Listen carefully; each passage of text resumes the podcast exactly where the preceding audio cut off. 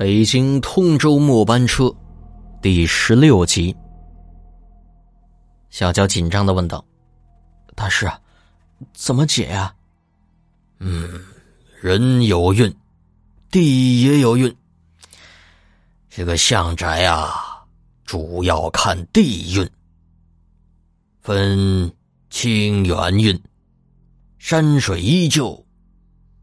远运有别，风云变化之道暗藏其中。”我现在用的是洛书九宫飞星，它所体现的是时间的因素，其核心价值正在于此。这个时间因素的体现就是三元九运。那表舅又开始卖弄他那仅有的一丢丢风水知识，故意说的让人似懂非懂。只有这样。方能显现出他大师般的高深功力。小娇果然不懂。哎呀，大师啊，您说的太深奥了，听不懂。您直接说，我现在怎么办呢？啊，他也不想知道啊，这个很难理解的理论啊，只想知道些简单的破解的方法。快把你的生辰八字写下来给我。这表舅的急切口气，好像是在手术台上的大夫对病人说话，竭尽全力使病人正在起死回生似的。小娇就赶紧拿过笔纸啊，写下“交建，一九八零年一月三十一号。”他一边把纸递给表舅，一边抱歉的说道：“啊，我不知道阴历日期，就知道阳历。嗯，没关系，我会算的。”这表舅接过纸，啊，看了一会儿，他闭上眼睛，嘴里边念念有词。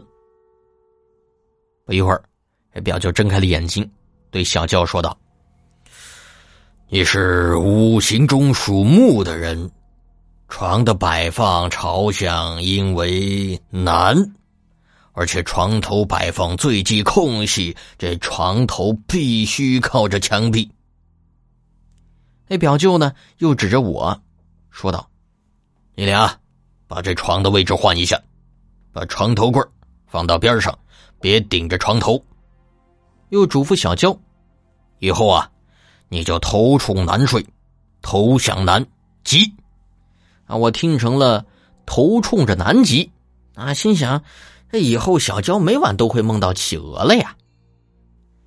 啊，因为屋里边还有一个衣柜和书桌。啊，空间狭小。我和小娇呢，是费了九牛二虎之力，才把所有的家具按照表舅的要求摆好。啊，我这心里暗骂表舅：“他娘的，你表演还要有人配合你，你是轻省了，累得我跟个傻小子似的。”哎呀，算了，看在那一万块钱的份上，我什么都忍了。小娇高兴的说道：“哎呀。”那我今晚可以高枕无忧了。哎，还没完呢！今晚啊，必须要祭奠魂灵，否则魂灵不散，麻烦不断。啊，接着我表舅又让小娇准备水果、点心、鲜花、化妆品等祭品。我靠！我头一回听说他妈祭鬼也要化妆的，我只想乐。啊。那小娇呢，倒是虔诚的用心记着。啊。没有一丝怀疑。这表舅让小娇一会儿出去，找个干净点的空地，把那祭品摆上，方向是冲着邯郸那边，先磕三个头，然后小声默念，请求李金玲和他母亲的原谅。那还有，请他们魂灵安息，别再为难小娇和他家人，并且让小娇保证，每年在他们的忌日。烧香磕头，哎表舅让小娇先复述一遍，啊，觉得没问题了，就递给小娇一布袋子，让他一会儿祭奠的时候烧了。哎，小娇刚想打开看，就被表舅制止了，让他烧的时候再打开。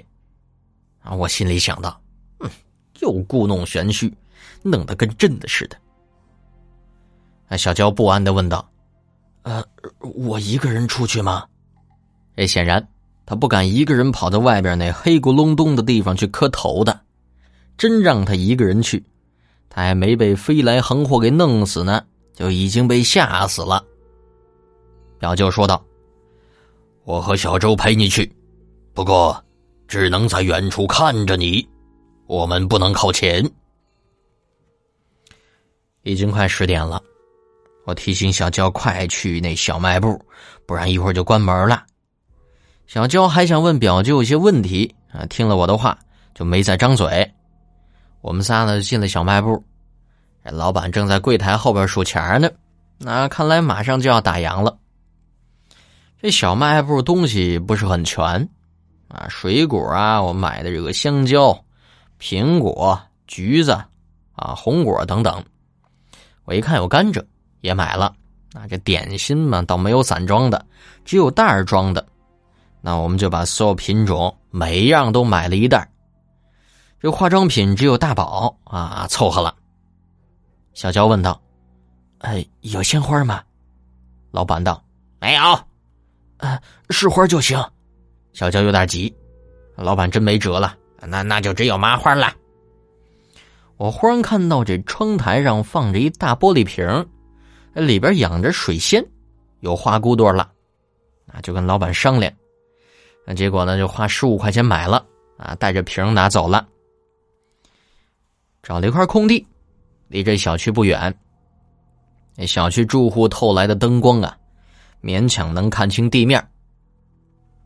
在表舅的指点下，我和小娇把这个水果摆好，所有的点心都把包装撕开。啊，我心里说道：“哎呀，那鬼要是如果来吃，还不会开包装吗？”然后我就跟表舅退到他身后十多米远的地方看着他。